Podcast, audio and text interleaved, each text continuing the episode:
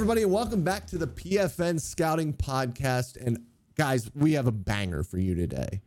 Uh, as Tim the Tat Man would say in his intros for YouTube, we got a banger for you today. We really do, though. So, Ian and I today are going to go through every finite detail about Drake Maye and Caleb Williams, and we're going to come down to a definitive decision on which of these quarterbacks. It might not be definitive, but I think to this point, I'm pretty definite in my decision on these two guys. I don't know how much more these last few games of the college football season or a, a playoff game or the potentially going to all star games now, because that's a, a thing that the NFL is allowing now. Underclassmen to go to the Shrine Bowl and the Senior Bowl and the HBCU Bowl, right? Yeah, it was the third so. one that they allowed. Yeah. Okay, so yeah, so we might get to see these guys in an All Star event, which would be insane. But before we get into Caleb Williams and Drake Maye, I have to ask Ian, how are you doing today? Doing good, doing good. I'm really excited for this one. I was shaking my head because I always sit on the fence. That's one of my primary flaws. Yeah, we can't do that. Oh, we, we can't, do, that I can't We do have that. to. We have, I, I have to. It's my nature, Dalton. It's so hard. it's hardwired in me. So I'll try. I'll try and get through it today. But I, we're gonna have a great discussion. you're just the Midwestern in you. It is. Just, it, it, you can't get can't get rid of it. so non-confrontational. It's it's a problem. I swear. like I need to work on that. But today we're gonna talk through it, and maybe Dalton will say something that gets me over the there's edge. there, know, there's so few people in the world that you can look at and then be like, yeah, I need to be more confrontational than what I am. All right, now let's let's get into it. I mean, how, how do you want to go about? We didn't really talk about like the structure of what Nah. this podcast was was going to sound like. Like, how do you want to go through this? Do you want to just kind of talk about one, talk about the other, and then talk about which one we like more? Do we want to talk about which one we prefer right now? Do we want to go through trait by trait? How do you want to do this today, Ian? I don't know, man. I was, you know, the the the most recent games are the freshest in our minds, right? So we can start with those potentially, like what Caleb Williams Mhm. showed against Washington. I think was one of his better games of the year, and you know that's saying something because he always puts on great tape. But um, we can start with that. We can just, you know, start with our general takeaways. I mean, it's hard to know where to start with these guys. That's the problem because we've been talking about the QB one discussion for the better part of the year now. You know, even in the summer, you know, it started out with people were pretty sure that Caleb Williams was the consensus number one. And then, you know, as you watch more of the tape, it's like Drake Maye is probably closer than we're letting him on. you know, right. And so then heading into the year, I know my stance was that it's 1A, 1B. And that's kind of how it's stayed for some people so far. It's been up and down. There's the Notre Dame Dame game for Caleb Williams.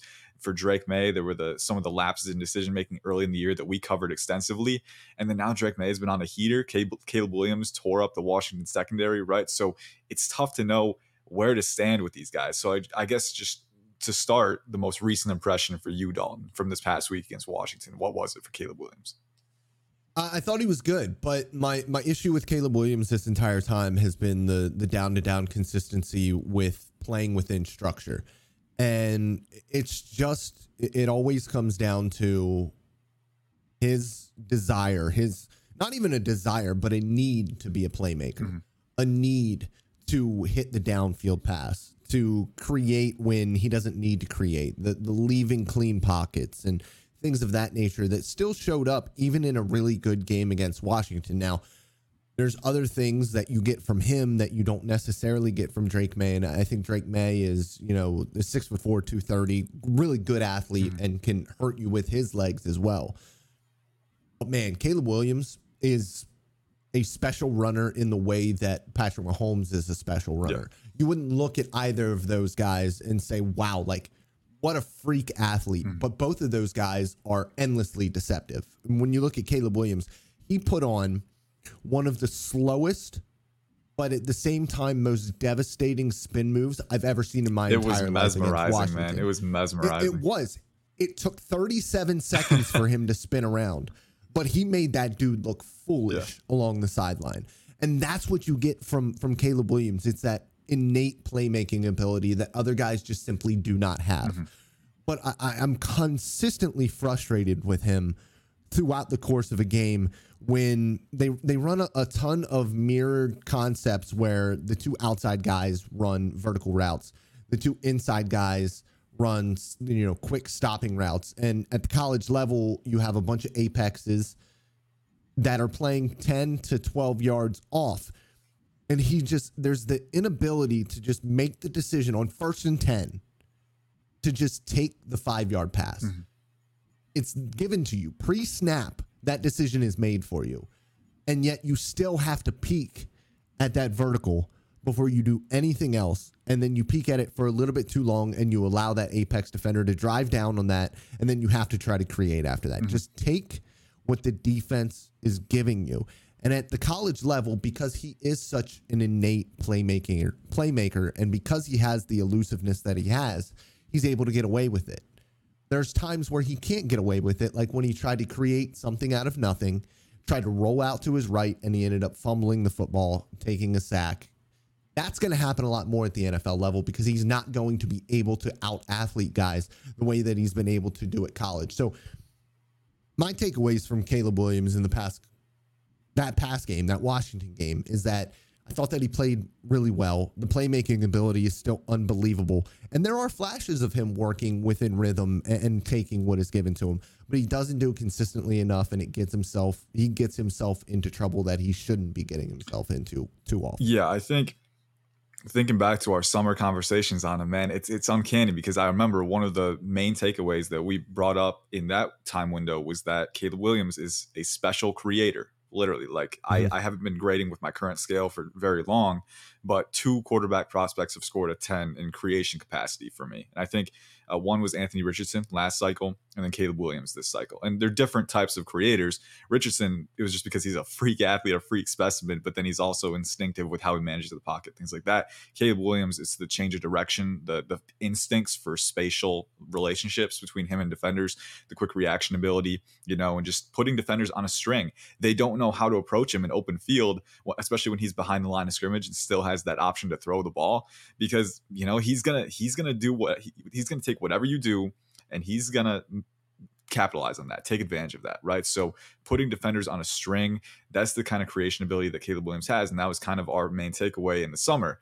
This guy's a special creator, but sometimes he gets himself into those situations where he has to rely on that because he's passing yeah. up the open completion in the flat or the, the slant route. You know, he's overlooking that or maybe taking a little bit too long to trigger on that. And the hesitation brings pressure, which forces him to roll out the pocket, right? He's so good at that. He is special when it comes to mm-hmm. creating. And that's why we see so much of that magic. You know, you hate to use the word magic because as evaluators, we love to boil it down to definitive quantitative answers. But at some point, you know, there's so many variables. Seeing a quarterback manage those so effectively in so, you know, volatile situations, right?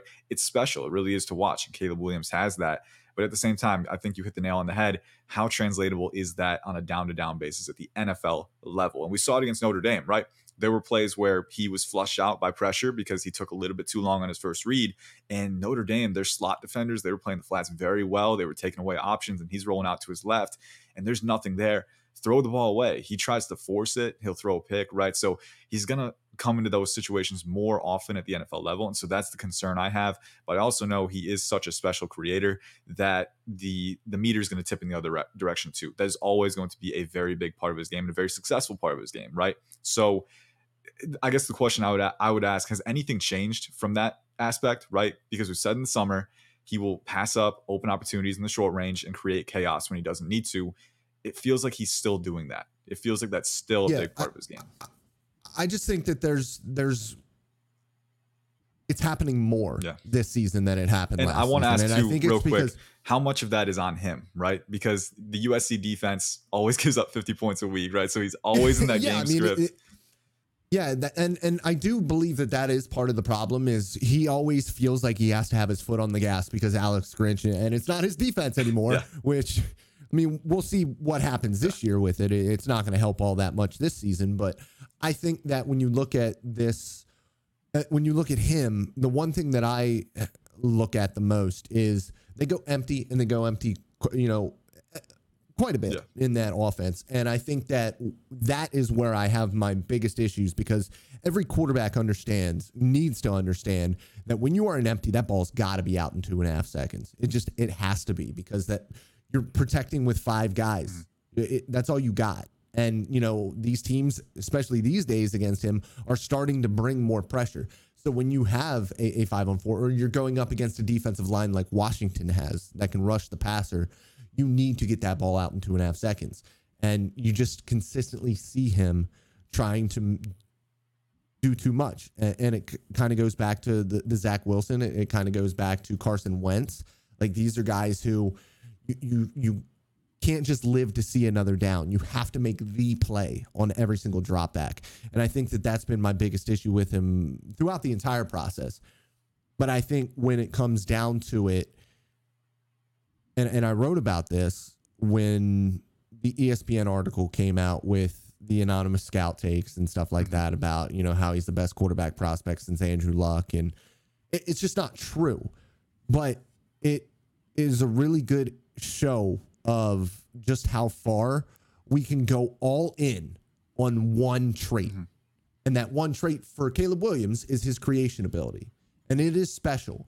But we go so all in on that that we ignore what happens on the 60 to 70% of the time where he has to just drop back and get the ball out. And that is still very good mm-hmm. for the most part. But those slight inconsistencies are going to get him into much bigger trouble at the next level. And I feel like that's the, And then yeah, that's the caveat to make is that it's not something that's going to take him out of the QB one discussion, right? You know, he's No. still very much in the QB one discussion. Whenever you talk about a quarterback with uh, you know generational creation capacity like this, it's not just that creation capacity that you bank on, right? Obviously, if it's there, it's very appealing, but you need to see if the rest of the profile matches up enough to warrant that kind of capital. And I, I still agree, Caleb Williams, it does, right? Like he definitely has to improve that, but we still see, you know, very good uh, glimpses of reaction speed, processing ability. I think there was one uh, pass in against Washington where he encountered pressure from the right and had to spin around and roll out a tiny bit. And as soon as he gets his eyes around, he sees a leverage opportunity on the far side. I think it was that corner pylon touchdown, and he torques his hips so quickly, triggers immediately, anticipates the receiver breaking out that placement. So the field vision is there, the processing, you know it is there. It's just he needs to be a little bit quicker reading those plays and getting the ball out and more disciplined on those rhythm passes. And that's the biggest thing that's going to mess with him at the NFL level because NFL defenses are faster, they are smarter, and they will take advantage if you make those kinds of mistakes. So for Caleb Williams, you know, it's always been about the creation capacity and how do we balance that in the evaluation because let's go to Drake Maye now. And you know, I I draw a parallel with CJ Stroud because he's that's not a comp by any means, but I'm drawing a parallel from a prospect evaluation standpoint because CJ Stroud was such a and obviously he's balling with Houston. He just passed for like 470 yards and five Yeah. touchdowns. But for him, and a big a big thing for me last cycle was you have the ultra talented quarterback in Anthony Richardson. You have the special creator in Bryce Young, you know, who didn't have quite the athleticism, right? But, you know, very instinctive and very good feel and very good focus as well. But then you have CJ Stroud, who to me was the best balance of physical talent and operational utility, having the necessary physical talent to create, the necessary arm talent to generate velocity and layer velocity and touch on throws, but then also not relying on that to a fault, right? You know, he's able to work. and I'm glad within- I'm I'm so glad that you said relying Yeah. because I was that was the the thing in my head that these guys that are the freak athletes, the guys that are the innate playmakers, so often rely Mhm. On that ability, and I think that it, you hit the nail on the head there. Where CJ Stroud doesn't rely on his athleticism, although he has it, and and he was knocked for that. Yeah. He was knocked for not being as much of a creator. When again, we just forget that that's a very small part of playing the quarterback position. Yeah. And it's such a volatile trait, too. You know, a lot of guys use it right. But one reason why Patrick Mahomes is so special at the NFL level is because he doesn't use it when he doesn't need to, right? You know, he stays on rhythm. He only uses it when he needs to. And he's so good at using that control and discipline to just give opportunities to himself and avoid giving opportunities to a defense. It's such a volatile trait once you go off script and once you're creating on your own.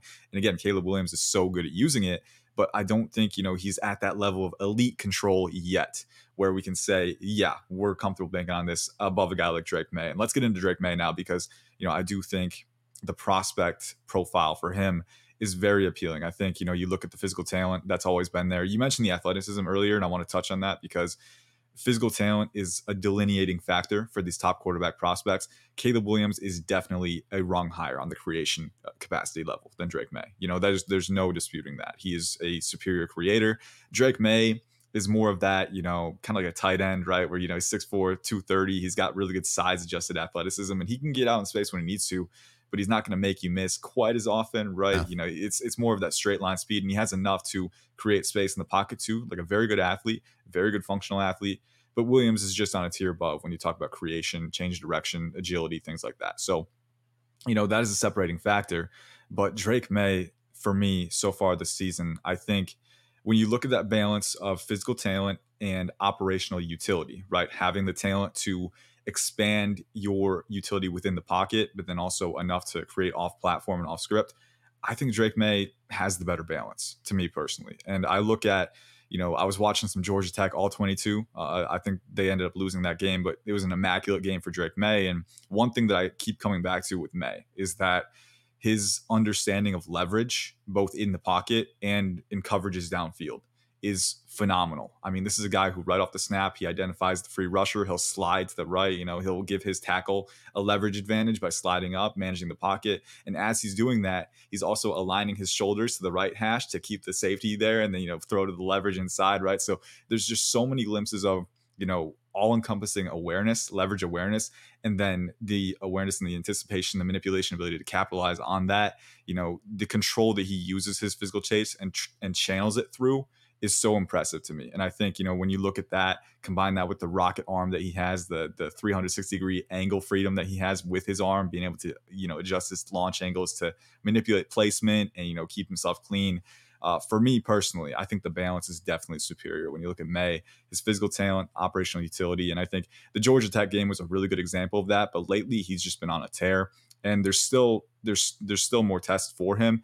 He has to play Notre Dame. I think it's either this week or next week, maybe. Uh, and that Notre Dame defense gave Caleb Williams a lot of trouble. So we will see if he can get through that. They have a lot of ball hawks, a lot of athletic defensive backs in that defense, and then some very good pass rushers as well. So that'll be a big test for him. But so far, I think you know the physical tools are there and then also channeling it within the confines of the offense and staying on rhythm i think that's where Maye has the definite separation between him and williams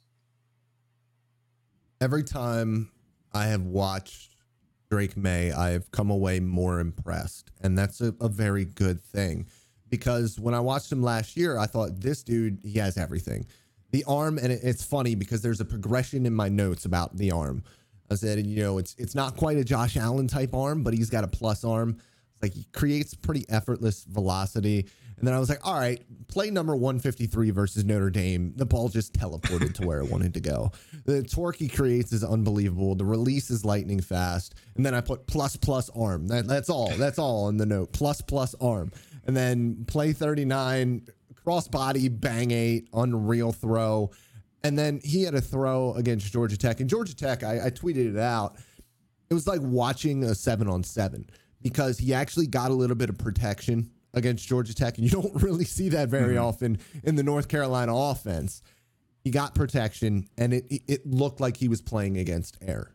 The the throws that he was making downfield, I mean, everything was just on place. And he had a throw where he was kind of fading away. And it was a seam throw. It was like a 25 yard, 30 yard seam throw that he was fading away from.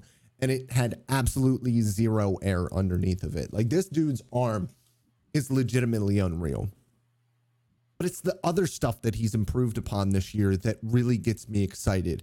It's you know the the fading into his left tackle on throws to the left side that he did so often last year that he's not doing anymore. It's the ability and the willingness to get rid of the ball and find your check down, yeah. know where your check down is, and to hit it in stride so you can get him a little bit of YAC. But I think the biggest thing for me that has kept him because honestly, if it wasn't for still possessing the bozo gene, he might be the best quarterback prospect that I've ever watched. I mean, he has literally everything you could want. On top of being in a situation in North Carolina that isn't a great environment overall. So he's somebody who is facing pressure a lot. He's somebody who is getting rid of the ball quickly at an NFL pace. He's somebody that you can see the processing processing ability is there. He can throw to both sides. His sequencing to both sides is really good. He's pretty consistently accurate, and I think that there's times, you know, when I was watching him against Miami, when I was watching him against Virginia, where some timing throws were a little bit off. That can be partially him, that could be partially his receiver, but the the uh, mechanics are are there for him to be a, a very accurate passer at the next level. Like it's all there, and if it wasn't for a couple plays, you know, w- once a week, once every couple of weeks, maybe twice in one week, where he just loses his effing mind and throws an awful ball straight to the defense. A- aside from those plays, I think that Drake Maye is the best quarterback prospect that I've watched since Trevor Lawrence. And and I think that he could be right there with him. I think that Trevor was a, little bit more progressed just because, you know, a lot of playing time, a, a lot of really high end playing time at Clemson. And you could see it with him. And the pocket maneuverability with Trevor Lawrence is still sublime, mm. the way that he handles pressure. And Drake Maye's not quite there yet, but Drake Maye has all of the physical tools on top of being like 25 to 30 pounds heavier than, than Trevor Lawrence. Like he has everything that you want in a quarterback prospect. And I think the creation ability from Caleb Williams is unbelievable. But when you are looking at the entire package, I find it hard to bet against and, and and this is the other way that we have to look at this. The draft is not just throwing darts at who you think is going to be the best. And we have to understand that. It's also about risk mitigation. And who can you look at right now and say, I think that dude has a better chance not to fail? And I think that that guy is Drake Maye. Yeah. I think that there is more volatility in the potential of Caleb Williams at the next level than there is with Drake Maye. Mm-hmm. I'll be honest, I did not expect to hear such an emphatic endorsement. So I am I'm very happy right now. I'm very happy Yeah, right now. and and I want to be clear. Like the the Virginia game, the Miami game, they were really good. They weren't outrageous. It mm-hmm. wasn't unbelievable quarterback tape. I, I think that Georgia Tech was some of the best quarterback tape I've seen. But again, he was in an environment that allowed him to show some of the things that Caleb Williams gets to show mm-hmm. or got to show on a weekly basis for so long, Yeah. Where he had three and a half, four seconds in the pocket. But when you watch Drake Maye do it in this North Carolina offense, it's a lot more anticipation. It's a lot more traditional NFL concepts, and he's doing it at a very high level. Like you said, his knowledge and diagnosis of leverage is unreal mm-hmm. because some of these throws that he is making, he is making before guys are even close to open. And he is ripping darts in there at 20 to 25 yards over the middle of the field, in between three, four defenders, like it is nothing.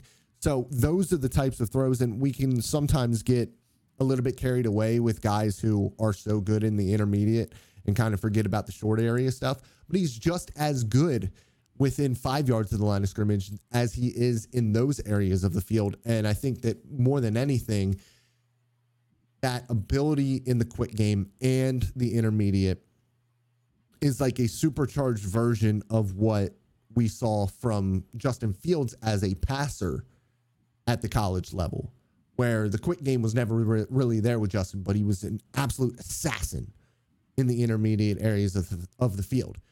And you're seeing this with Drake Maye, except he's got an even better arm and he's much better in the quick game. So as a passer, he should already be there when he gets to the next level, on top of having to deal with pressure all of the time. Mm-hmm.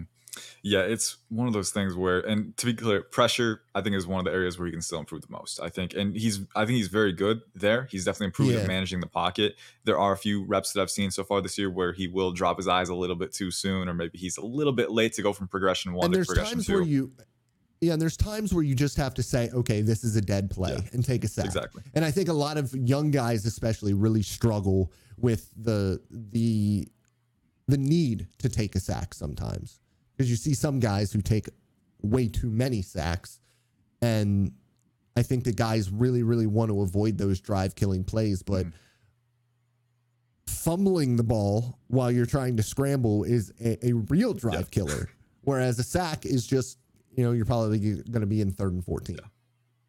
So even then, like if you can't get the ball away, like usually you want to get in a position where you can, but even then, like you gotta have that discretion of what's the best play that I can make out, out of a bad situation, right? And that's something that Caleb Williams can improve at too. I mean, they're young quarterbacks, right? So it's kind of an expectation for them. It's not really something you knock on them too heavily as long as it's not a debilitating issue. Uh, but it's it's definitely something to expect.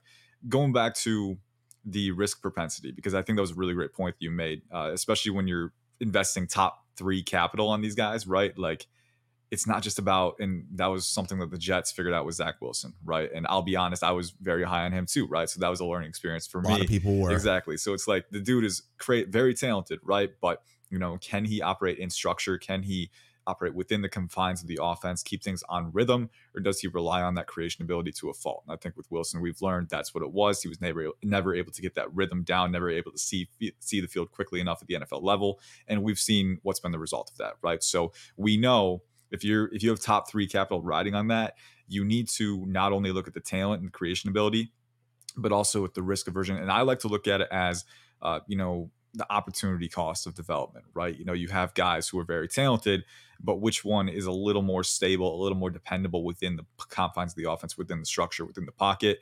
For me, that's definitely Drake Maye. And I think we've talked about that. But then also at the same time, the dude is crazy talented, right? Like I feel like, especially in the summer, that was something that got lost a little bit because Caleb Williams is such a special creator. Sometimes that gets lost in his shadow, but Drake Maye is a very good athlete. And I think for what we've talked about for the functional use of quarterback play, this is a dude who does have the speed to roll out from the pocket, you know, operate on boot actions. This is a guy who is extremely natural throwing off platform. I mean, it is absurd for him how he's able to adjust his arm angle, torque his hips, even rolling to his left against his dominant hand. It is so Yeah, natural a- for him. he he had a throw, and I can't remember which game it was in uh, that I just watched. It, it was either Miami UVA or or Georgia Tech, but he skirted pressure and he was pressing the line of scrimmage. And I don't know how he saw it, but he had a, a guy in the flat on the left side, and he was like at the right hash. And he had a guy on the left side, and he just head up real quick, whipped it out there as he was pressing the line of scrimmage. Like, I don't know how that ball got there the way that it did. It just didn't look real. Mm-hmm. And I think that was the not the first time that I really thought like, yeah, like this this guy really does have it when it comes to his ability to create outside of the pocket. But that was like the one where it's like, oh, he could be really, really freaking good at this.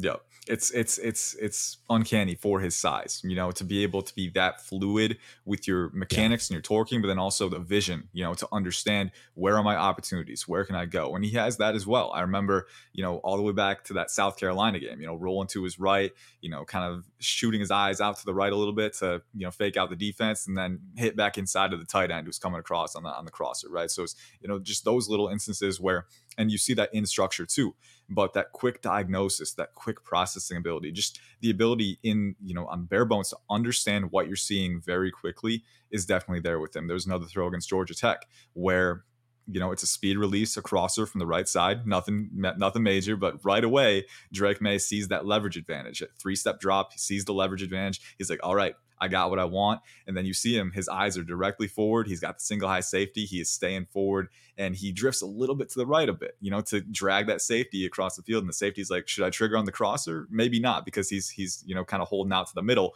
And then right when he gets that leverage advantage, boom, back to the left, back to the crosser. And he buys his receiver just enough time to avoid contact from that safety who has to re- react late because of it. So it's just those little minute eye and shoulder manipulation glimpses that we see and at the root of that is the processing ability the awareness the leverage iq you know all those things. It's so impressive on his tape and you see that time and time again using that control to just displace defenders at will and then capitalize with high velocity javelins. I just used that terminology in a tweet but i liked it so i had to say it out loud. Yeah. but um you know that's what he does right? And i, I do think i want to go off of that too because there are some times another thing that he can improve on when he needs to take a little bit of pace off the ball, right, and throw with more touch. Uh, that's something that he can still get a better balance for. Sometimes he'll kind of air it a little too far over those passes when he needs to loop it into the bucket. He's And yeah, yeah, and there's there's some throws that he doesn't take Mhm. because I think he lacks a little bit of that touch. Like there was a there was a couple that I watched in this last viewing of him where I was like, "Oh, you could probably layer that throw," but he just doesn't really have that feel for the layering yet. Um, and, and that's something that should just come with time. You know, you'll you'll learn uh, not to be throwing fastballs Mm-hmm. every single time, and uh, I think that he he has that. Um, are, were you talking about with that crosser? Are you talking about the one that was like 15 yards, 20 yards downfield, where he kind of threw it behind the the wide receiver because that safety was coming up on the right side? No, That this one one was on the uh he, the safety was coming up, was trailing behind him, was like kind of uh, overhang a little bit, and so Oh, yeah, okay. I, I Gotcha. I got to go back and, and see There what was a- was. Yeah, there was a there yeah, was a there lot was another really good one. Yeah, there was another really good one where he threw the ball a little bit behind the wide receiver who was coming on a, a deeper crosser. And uh, he threw it behind the receiver because that safety was lurking. And you do that to have your guy slow down a little bit and not get Yeah, killed exactly. by the safety. and which that situational placement again. You know, I think Yes. who they played this past week was it Campbell or uh, Bucknow? Yeah, Campbell. Yeah, and we saw that again. You know, constantly, man. Like, you know, a lot of people want think like, oh, you should just lead the receiver over the middle field. Like, no, if there's a looming safety right there, like you don't want him to get killed, right? So if you can, Yeah. if he can adjust behind him, right, like throw it to the exact window where you're not going to get your receiver hurt and he still has a chance to make the play, right? Because if you throw him into that defender, there's a higher incompletion uh, chance, right? So you know, Drake Maye. You already see he's so good at minimizing that with his placement already. So it's just like so many different things that he processes so well. Uh, so you're willing to work with the accuracy a little bit, you know, on those touch throws, the the balance of pace and touch. It's not there as much with him as it's been with other quarterback prospects in the past, but all the tools are there to work with, and you know the understanding of leverage is there to work with. You know, so it's just weaponizing that a little bit more, giving him the confidence to do that, and that'll come with practice reps at the NFL level. But you know what it boils down to is the guy has the physical talent and he has all of the building blocks within the pocket to operate an NFL offense extremely efficiently, but then also create when he needs to. And I think that goes back to you know kind of the the the, the statement we made at the very beginning, which is you know the best Yeah. quarterback prospects have the necessary talent to elevate their offense and create but they don't rely on it to a fault. And I think that's the argument between Maye and, and Williams. So just definitively, we were talking about we were talking at the beginning of the podcast. I not I might not be able to go definitively, and I still I still do think it's a one A one B conversation on the broad scale, right? Like if you are more confident in Caleb Williams' ability within the pocket, you can have him as QB one by all means. I don't think it's that separated where you know there's a definitive answer either one or the other. But for me personally, and this is something you know I felt it in the summer. I was starting to waver a little bit early on in the season when there were more of those uh, bonehead moves, you know, bozo moments. You know, uh, week Mhm. week one and two, and Caleb Williams had a few good weeks, but you know I've kind of leveled back out to where I was before, which is K, uh, Drake Maye is QB one for me. Caleb Williams is QB two. Are you in the same boat?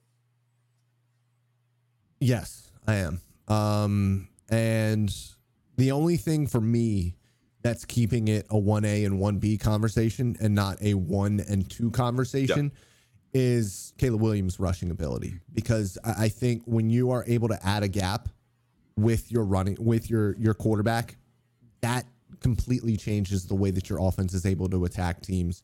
Uh, it's going to get you in a lot more one high situations at the NFL level because you're they're going to want to bring a safety down to make sure that they're covering every single gap. And his actual rushing ability, his ability to kind of um, not take massive hits the way that a lot of these running quarterbacks do because he's a he's not a running quarterback but he has that ability. And i think the biggest thing that i watch at the, the, the thing that excites me the most about caleb williams it's not the creation ability which is next level hmm. stuff. I'm i'm kind of a, a nerd because back in the day i was an option quarterback. Hmm. And i love quarterbacks who are really really good ball handlers and Caleb Williams, his mesh on option is unbelievably good. He is somebody who can ride out an entire mesh and so smoothly pitch a ball back to a, a, a wide receiver who is looping around in, in motion for an end around. I mean, the, the way that he handles the ball, the way that he looks and, and and deals with defenses when it comes to showing the ball, running play action. I think that that's something that at the next level, playing from under center, he's going to be able to absolutely make guys look foolish. And that play action is going to be a huge part of that. And his ability as a runner is going to be a huge part of his success early on as he gets more consistent with his ability to hit throws in the quick game. I think the RPO game is going to be huge for him as well. The problem is, I look at the other side of the coin, and we have a six foot four, 230 pound quarterback who can run as well. Now, I don't think he's as natural of a runner, but Yeah. I, I think that you would be foolish not to take advantage of his athleticism more than North Carolina does. He runs, but he doesn't run all that much. Not from design plays, at least. Most of his runs are on scrambles where he has a clear hole and he takes off. I think that Caleb Williams is so natural at it and he's so good at not taking big hits, a lot like Kyler Murray in that respect. To where I think that he's still, I think, going to be an immediate guy who improves your football team, mm-hmm. even as he grows as a processor and a passer at the next level. I still think that he's going to be good right away. Mm-hmm. And I think that Drake Maye is going to be good right away. And so the ceiling question is difficult because I think both of these dudes have super high end ceilings. And for me, again, at the end of the day, who do I trust more? Right now, I trust Drake Maye more just because I see him in an environment that mimics an NFL level offense. And I don't see that as much. And you never have seen it with a Lincoln Riley quarterback. Mm-hmm. Yeah. And it goes back to as well, you know, which one do I trust more, you know, to hit that three step drop and just, you know, hit the hit the slant route or the short curl, you know, in a timely manner or hit your check down when you're getting pressured, right? Uh, I trust Drake Maye- Maye more, and then he still has the physical talent to have that super high ceiling. So then the decision becomes a little bit easier, right? It's like we're Yeah. not sacrificing too much on the top end because he still has an elite arm. He still has very good size adjusted athleticism. The off platform ability is so smooth and natural.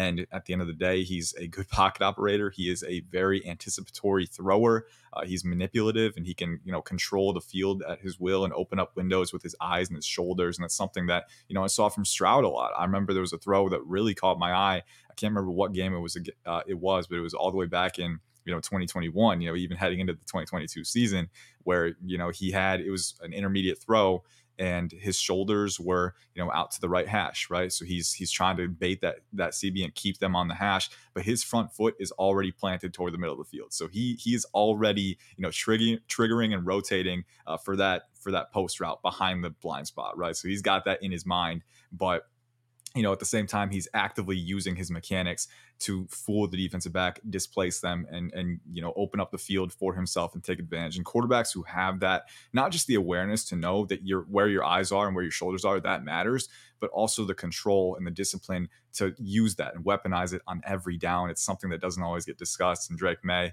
has shown that to a very high degree so far. So uh, for me, that's a very big sep- separating factor. But I love that you brought up the hand, the ball handling for Caleb Williams as well, because especially with modern offenses, you know Miami's Tua Tagovailoa that's gets Yeah. discussed a lot. Like that's something that can really add multiplicity to your offense as well. And I do agree. You know, Drake Maye, another thing that I, I do think the ball handling isn't quite as natural for him, and you know a little bit taller, so the ball carriage, the ease of motion isn't going to be there. But with Caleb Williams, you know, it's that ball handling coupled with his ability to be a threat as a runner, right? You know, defenses have to respect Yeah. that and that just puts you in such a bind as a defense when you don't know what to expect and he's able to exploit that so you know there's elements of separation for both guys again and it's just you know that's the only thing keeping it from being one two as opposed to one a one b but i have a feeling that's how it's going to be all the way to the end and i'm just super excited to see who, who goes number one where they go uh, because i think as you mentioned i think they both have the tools to withstand adversity at the nfl level and be successful at the end of the day.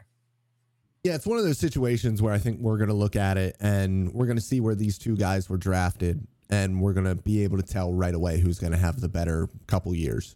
Because I I think more than anything else, situation or the situation that they find themselves in at the NFL level is going to be even more important than their own personal talent. I mean, I don't think that the situation in Carolina is completely terrible, but it's definitely not as good as the situation is in Indianapolis or as good as it is in Houston. And it's mostly because they decided to draft or uh, to trade away their best wide receiver. And now Adam Thielen is their best wide receiver. And Adam Thielen is having a decent year, but he's not the same guy he was five years ago when he was the uh, one of, if not the best number two guys in the NFL, playing with first Stefon Diggs and then Justin Jefferson. And I, I want to kind of end this real quick with some of the things that we don't care about when it comes to Caleb Williams specifically. Um, I don't necessarily want to speak for you here. I'm going to speak for myself. Um, I don't care that he paints his nails, and I don't care that he cried on the sideline with his mother.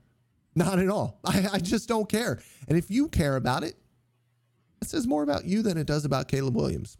Yeah, I, I, I put a tweet out there, you know, kind of saying the same thing. Like, and I will say, a lot of people were bringing up because apparently last year, remember when Max Duggan was crying at the, you know, the interview thing, and I guess Caleb Williams quote tweeted it and said "lol" or something. He deleted the tweet and then clarified it after. Whatever. It was a year ago. These are young guys. I'm not gonna get yeah. on his case forever for that, right? And at the end of the day, you know, he cares a lot. He's a very tough competitor. We saw that in that Washington game. that Washington game, like he was doing everything he could to keep them. Can you imagine playing that football game yeah. the way that you did and just not having a chance to win it because of your That's defense? Painful, like man. it's got to be unbelievably frustrating. Mm-hmm but for gen- and, for general managers too, like they like it's not even a conversation as to whether it's an issue that he's crying. I mean, no, he, yeah. he's emotionally invested in the sport and winning, and that's what you that's exactly what you want from a franchise quarterback. A, now, a decade ago, yeah, a decade ago, Tim Tebow was a hero mm-hmm. for his crying speech. So I, I, don't I don't understand what the difference is. Mm-hmm. Yeah, but uh, and it's like you're not going to see that after every loss right? It, it, manifests itself in different ways every time but you know people are complex and you know you want them to be invested in the job at hand and especially if he's going to be a professional yeah. nfl quarterback like there's there's nothing to there's nothing wrong with that at all. So i i was surprised it was even a topic of conversation when it happened honestly. So i, I came back the next morning i was like i guess i'll tweet about it because i guess people care about it. They, they shouldn't you know yeah. if anything it should be a positive to be looked at. But you know it's never a bad bad thing to feel emotion just in sports or elsewhere right i think if to, to be the best version of yourself you need to feel emotion fully and i think that goes back to you know these quarterbacks these prospects who are trying to become the best version of their self there's never a negative to be had with that right just make sure you're you know feeling it in a healthy way but you know the guy just went went to his mom in the stands like you know, there's nothing wrong with that at all. So yeah, he's not he's not over there berating his 19 year old teammates exactly. on the sideline, like or, or, or screaming at his defensive coordinator, mm-hmm. which he would have been well within his right to do at any point of this season. Yeah. Uh, so yeah, we we both prefer Drake Maye over Caleb Williams at this point, and uh, I think that's kind of gonna be the consensus by the end of the season and guys really get into because it's still a slow time. Yeah. The, the, NFL draft is still not at the forefront of everything because the NFL season is yeah. still very much in the middle of and it. And I will but, say, for an NFL evaluator standpoint, I expect it to be split. I think Drake Maye fits the prototypical mold better. I think yeah. he has the tools. I think the tape is a little bit better within structure right now.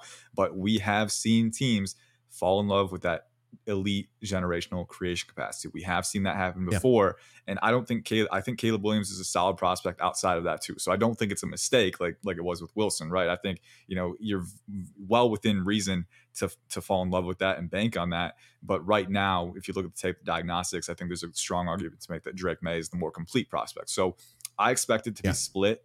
We'll see what happens, but eh, bottom line, we don't know who's going to go first. It's going to be exciting to watch it will be exciting to watch. And guys, I hope that you enjoyed this episode of the PFN Scouting Podcast. I hope that you guys give it five stars on whatever podcast uh, platform you guys use. And if you guys are watching this on YouTube, looking at my Goku shirt, um, make sure that you guys leave us some nice comments uh, underneath the video. And always, always remember, guys, that I love you. Goodbye.